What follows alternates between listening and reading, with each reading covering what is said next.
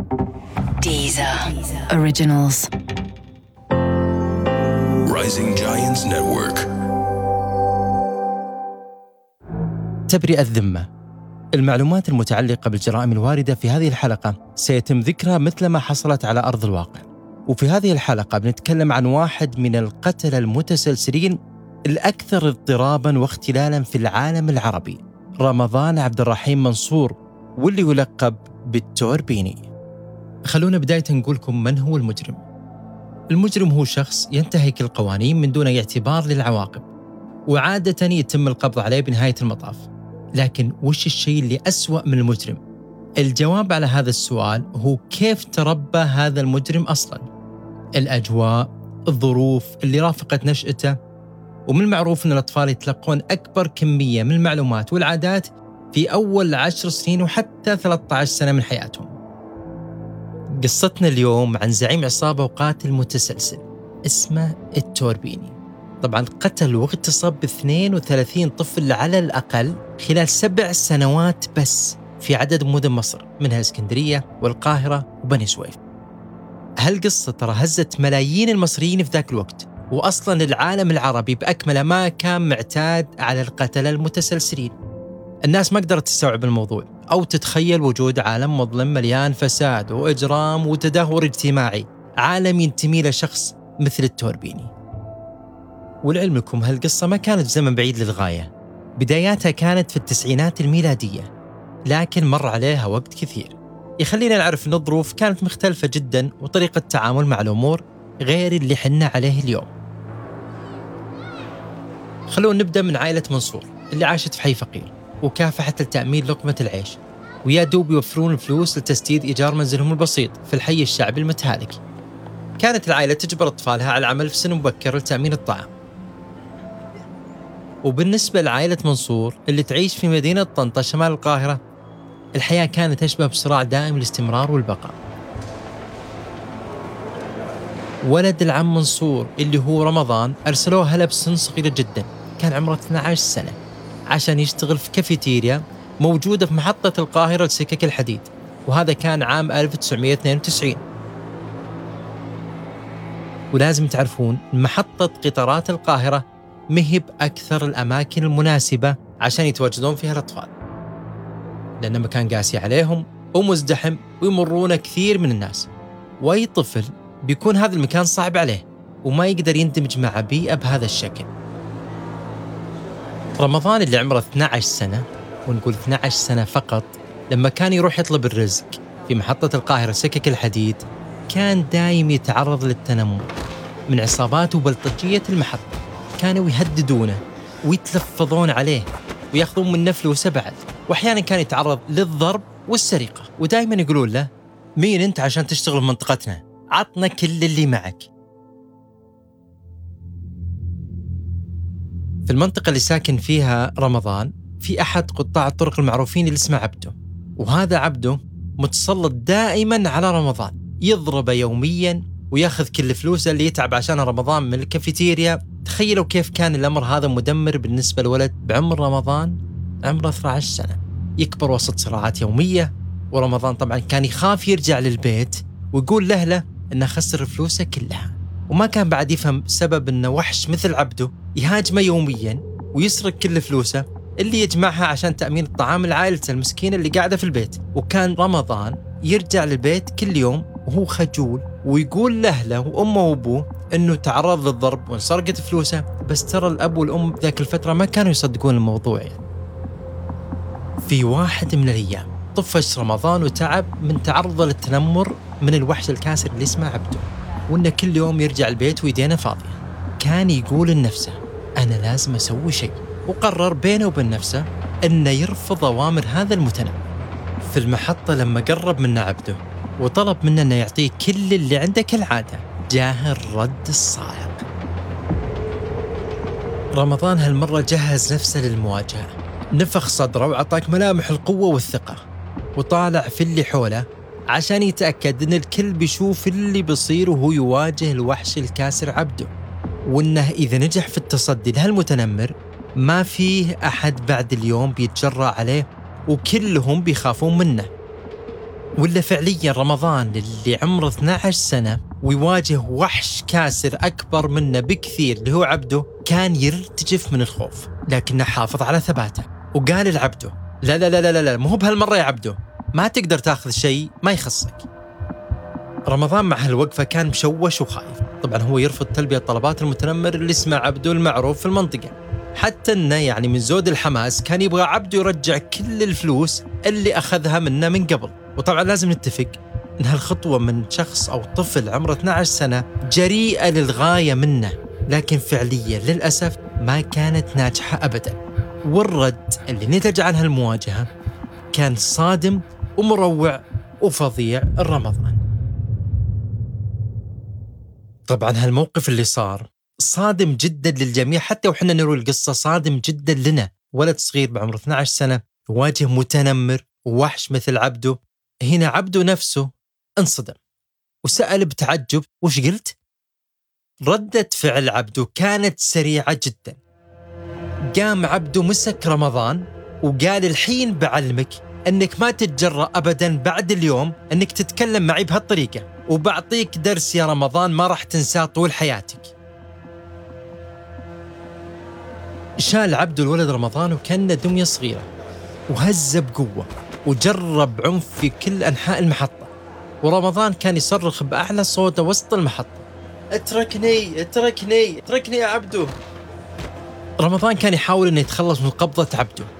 لكن عبده كان مثل الحيوان المفترس اللي متمسك بفريسته. ما في مجال للهرب منه أبد. طبعا المعروف أن محطة القطارات مكان مزدحم وهذا يعني أن الأمر حصل تحت أنظار الناس اللي سمعوا الصراخ وشاهدوا الضرب والركل والإساءة. لكن ولا واحد تجرأ على أنه يسوي شيء.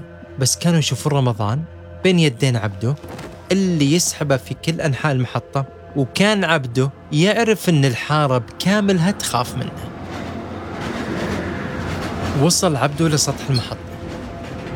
وفي هالمكان تحديدا اعتدى عبده على رمضان جسديا وجنسيا وهو يصرخ عليه بألفاظ نابية مزعجة الولد عمره ما تجاوز 12 سنة.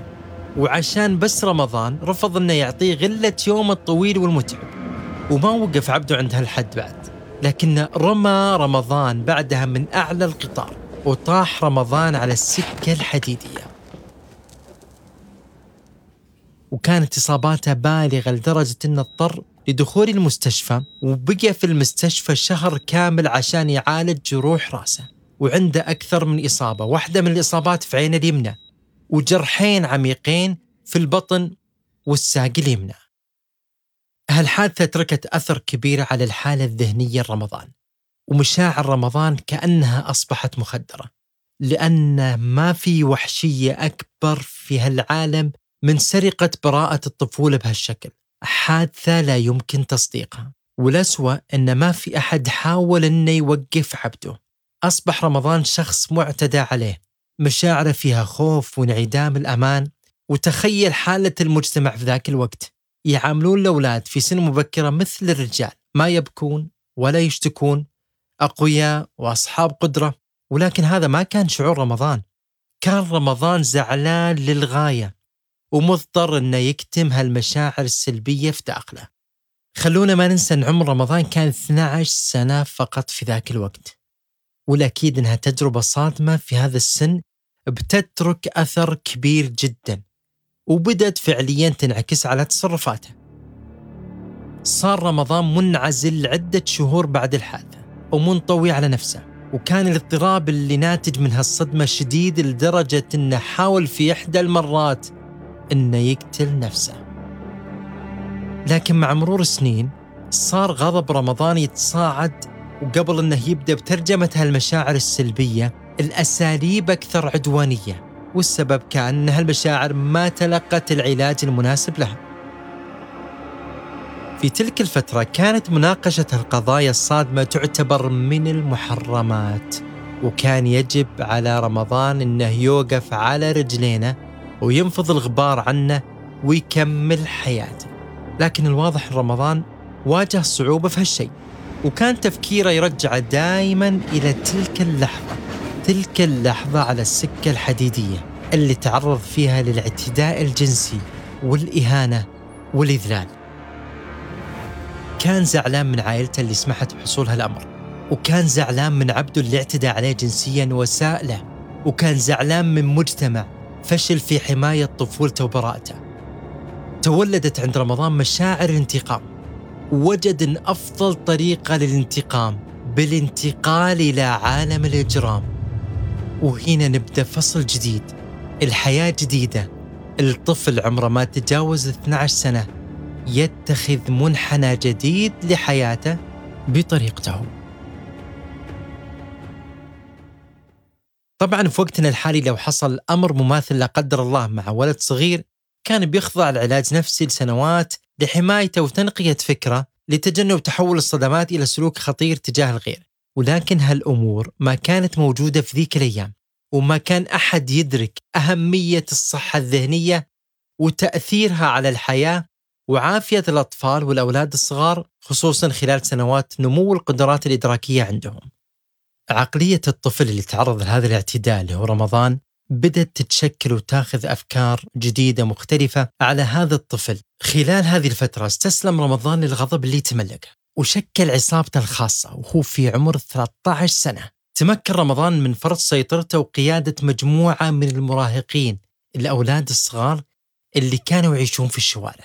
وهنا من هذه النقطة بدأت تختلف المسميات. رمضان صار يستعير لقب التوربيني لأنه كان مهووس بتنفيذ جرائمه على سطح القطار الإسباني السريع والراقي. بدأ رمضان بالتصرف بالأسلوب نفسه اللي سواه المعتدي عبده معه وتخصصت عصابته باستدراج الأطفال المشردين والمتسولين إلى سطح القطار من خلال أن يكذبون عليهم وأنهم يعطونهم بعض الأكل والطعام.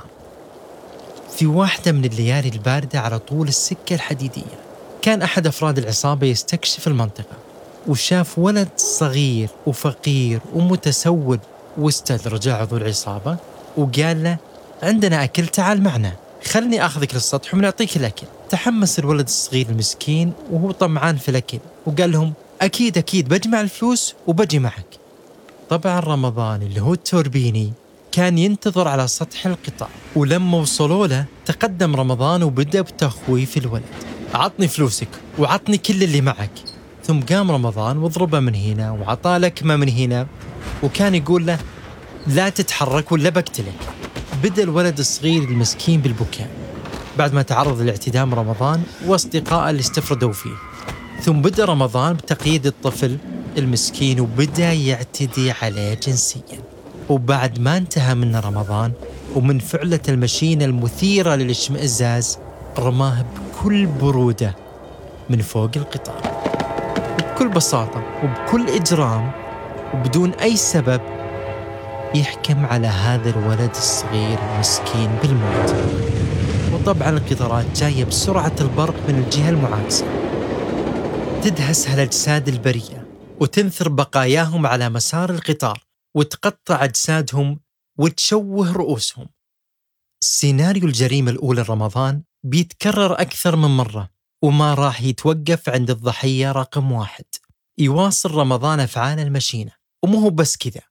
يبدأ رمضان يعلم الأولاد في عصابته أساليب النهب عشان يسرقون المتسولين المشردين في الشوارع. وإذا رفضوا هالمتسولين والمشردين يعطونهم أي شيء يتعرضون للضرب والركل بعد.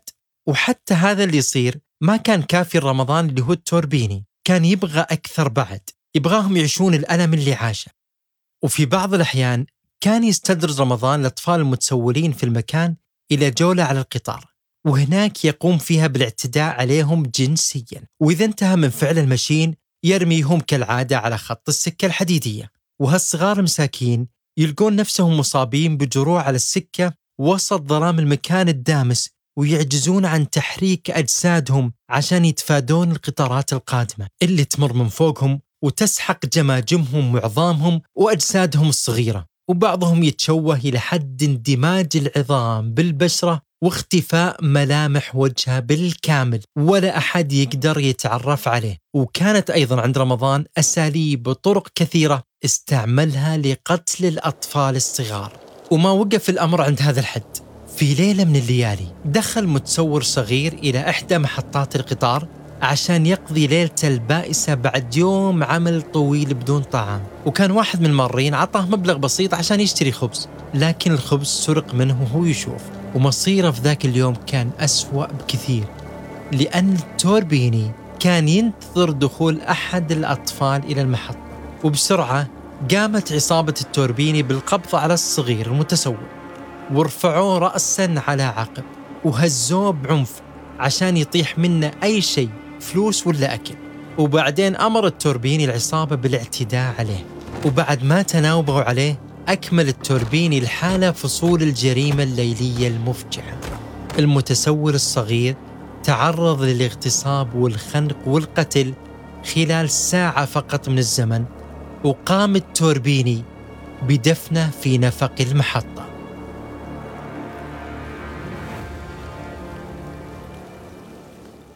طبعا عشان تعرفون طريقة عمل العصابة رمضان منصور التوربيني كان يعمل مع ستة من شركائه في جرائم للقبض على أولاد الصغار وكان يتلذذ بتعذيبهم واغتصابهم وانتهاك حريتهم وحقوقهم. حتى أن في بعض الأحيان يقطع أجزاء من أجساد هالمساكين بالسكين قبل ما يرميهم على السكة الحديدية.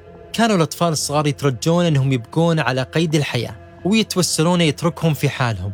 وكان هذا المشهد تحديدا يعطي التوربيني إحساس بالعظمة ويخليه يشعر بالنشوة والسعادة. وهذا والله إحساس مجرم منزوع الإنسانية منه تماما.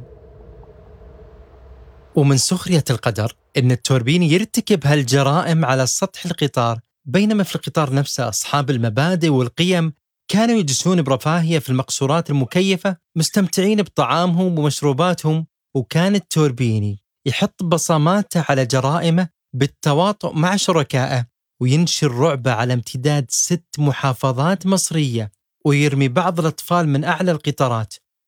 وبعضهم يغرقه في المجاري والقنوات أو حتى يدفن ضحايا آخرين في الأنفاق. وهو في الإجمال تمكن من اغتصاب وقتل 30 طفل بوحشية بمعاونة عصابته. أي قاتل وأي مجرم هذا؟ كل هالجرائم اللي صارت وقعت على امتداد ثلاث سنوات. ومعظم ضحايا التوربيني كانوا أطفال مشردين وأيتام ما كان أحد يسأل عنهم أو حتى يعرف من يكونون. في واحد من الأيام دخل عامل صيانة إلى أنفاق المحطة خلال فترة دوامة وكان يشتغل على تنظيف تمديدات المحطة. كان الظلام شديد داخل الأنفاق والعامل ما كان معه إلا مصباح على راسه ولما كان يحفر شعر فجأة وجود جسم صلب داخل أنفاق القطار. بدأ يزيد في الحفر حول الجسم عشان يعرف وشو. يا الله هذا كأنه هيكل عظمي بشري. وهذا اللي كان بالفعل. عثر عامل المحطة بالصدفة على هيكل عظمي يرجع إلى طفل في أنفاق محطة قطارات شبرا الخيمة شمال القاهرة. وهذا الاكتشاف خلاهم بعد يومين يعثرون على جثة طفل آخر على سكة حديدية في الإسكندرية وبعد كذا على جثة ثالثة في محطة طنطا وعند هذا الحد هنا تدخلت الشرطة وقامت باستخراج 12 جثة كلها ترجع إلى أطفال اهتزت المدينة بكاملها في ذاك الوقت مين كان يرتكب هالجرائم؟ ومن متى وهالأجسام مدفونة؟ وش اللي صار؟ ووين صار وكيف؟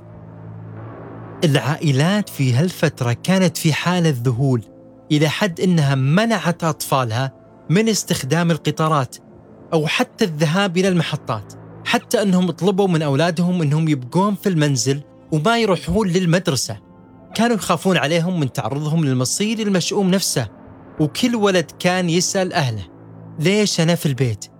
ليش تمنعوني من الخروج؟ طبعا كان صعب على الأهل أنهم يشرحون للأطفال وش اللي صاير في المدينة. كيف تشرح الطفل أن عدد كبير من الأولاد اللي في سنه تم قتلهم بأسلوب فظيع على يد رجل يعيش في محيط منطقتهم؟ اخطفت هالجرائم اهتمام الشرطة والخبراء الجنائيين وعلماء النفس ووسائل الإعلام اللي بدأوا بإجراء الأبحاث وجمع المعلومات والبراهين. عشان يقتفون أثر المسؤول عن ارتكاب هالجرائم الفظيعة. لكن ما في أي أحد تمكن من جمع معلومات موثقة. وبات آلاف الشرطيين والمحققين يتولون التحريات في هالقضية. تخيلوا معي أن آلاف الأشخاص كانوا يبحثون عن شرير حقيقي خطير يقتل الأطفال. المجرم كان حر طليق وكان لازم يتم القبض عليه. كانت الشرطة تعمل دون توقف تبحث هنا وتبحث هناك. وبدت الشرطة بتوقيف المتسولين والمشردين والمدمنين على المخدرات عشان تستجوبهم وتعرف وش اللي صار مع هالأولاد. من بين الموقوفين عند الشرطة كان في شاب صغير وكان سابقا عضو بالسر في عصابة التوربيني لكن هرب من التوربيني لسبب وجيه إنه كان خايف على حياته لأنه كان على علاقة غرامية بزوجة التوربيني اللي كان التوربيني متزوجها عرفي عشان يبعد الشبهات عنه. كانت تبان على ملامح الشخص إنه قاسي وعلى وجهه لحية خفيفة وكان مجرم صغير دايم يحاول تسوية أوضاعه مع الشرطة. أيضا كان يعرف إن الشرطة مسكته عشان بس تعرف من التوربيني هذا. لذلك هو كان ما يبغى يدخل السجن وقرر إنه يتعاون مع الشرطة. الشرطة كانت تقول له قل لنا وش تعرف عن التوربيني. هو لا شعوريا قال كل اللي عنده.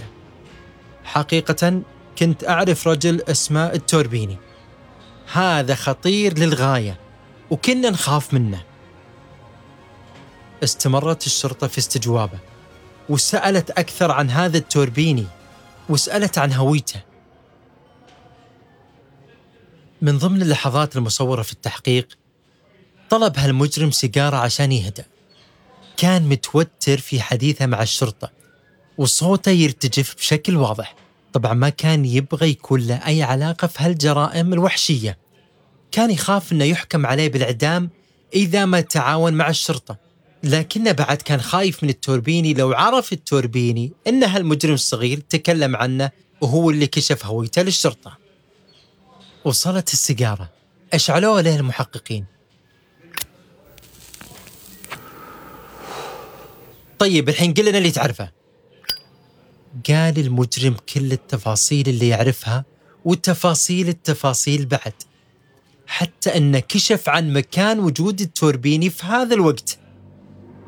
وهنا انبسطوا الشرطة اللي دونوا كل معلومة نطق فيها هالمجرم. مين كان التوربيني تاريخه هوسه بالأولاد حتى كيف تزوج من زوجته الحالية عشان يبعد الشبهات عنه.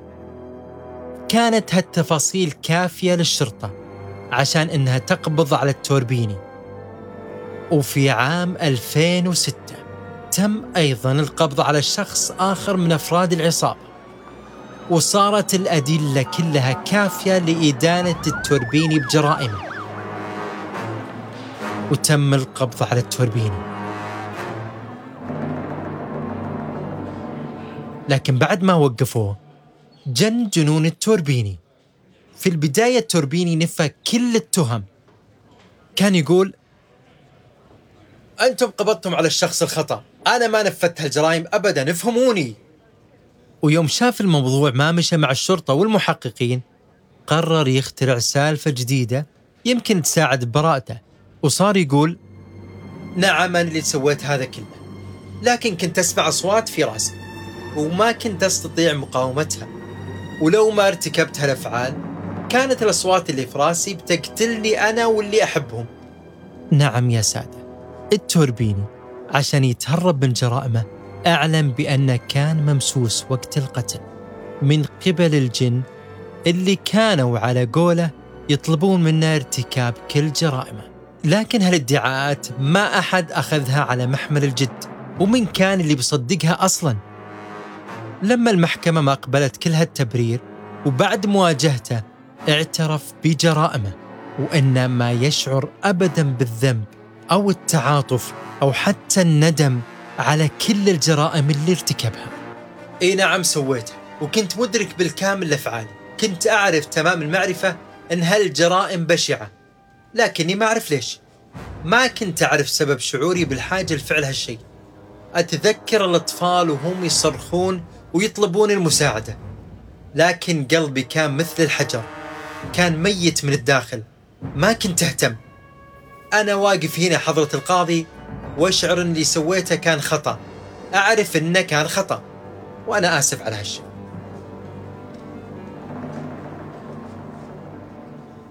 لكن الحقيقة هالكلمات جاءت بعد فوات الأوان. كل هالكلمات ما لها معنى يا التوربيني ما تعني أي شيء للعائلات. ما تعني أي شيء للأصدقاء. ما تعني أي شيء بالنسبة للضحايا. التوربيني كان قاتل متسلسل بدم بارد. في السادس عشر من ديسمبر من عام 2010 في صباح يوم خميس مشرق. كان السكون والتشنج يكتسي الأجواء. هو اليوم اللي تم الحكم فيه على التربيني بالإعدام شنقا. حكمت المحكمة حضوريا على رمضان منصور الملقب بالتوربيني بالإعدام شنقا حتى الموت.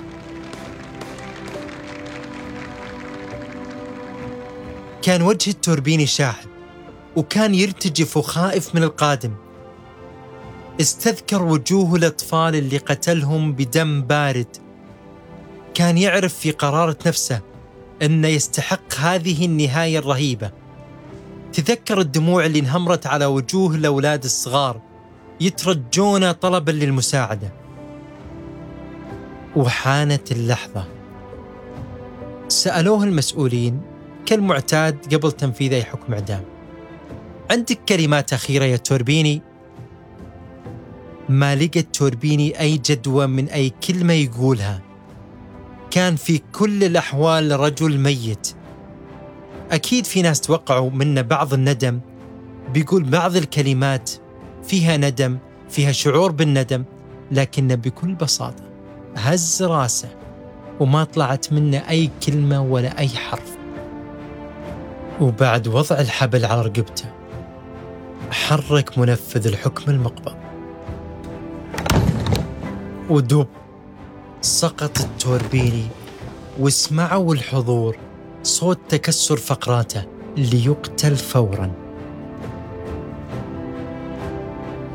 كان هذا المشهد هو لحظة تسديد ثمن الوحشية اللي عامل فيها توربيني سكان الأحياء المصرية. وهالمجتمعات البسيطة أصبح بإمكانها إيجاد بعض العزاء من تحقيق العدالة. أعدم التوربيني في طنطا أمام سكان مدينة طنطا ويمكن عشانهم تعرضوا للصدمة أو لأن البعض ما تأثروا كثيرا بالأحداث اللي حصلت حولهم استمر أهل طنطا في حياتهم الطبيعية وحصل ما لم يكن في الحسبان. اسم التوربيني صار يتردد كثير. تم استعمال لقبه على لافتات المتاجر والسيارات.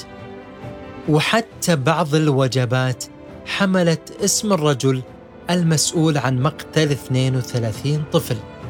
كان تطور غريب لقصة أكثر غرابة. لكن هذا هو حال العالم. في حلقتنا القادمة من الجريمة بنحاول نتعمق في الأمور النفسية اللي وصلت التوربيني إلى هذا الحد من الإجرام. بتكون معنا صديقتنا الاختصاصية في علم النفس نانسي جديد بتسولف معنا وبتحاورنا عن هذه القصة من جانب نفسي. إلى اللقاء. بودكاست الجريمة فكرة وكتابة وإنتاج Rising Giants Network حصريا على Deezer.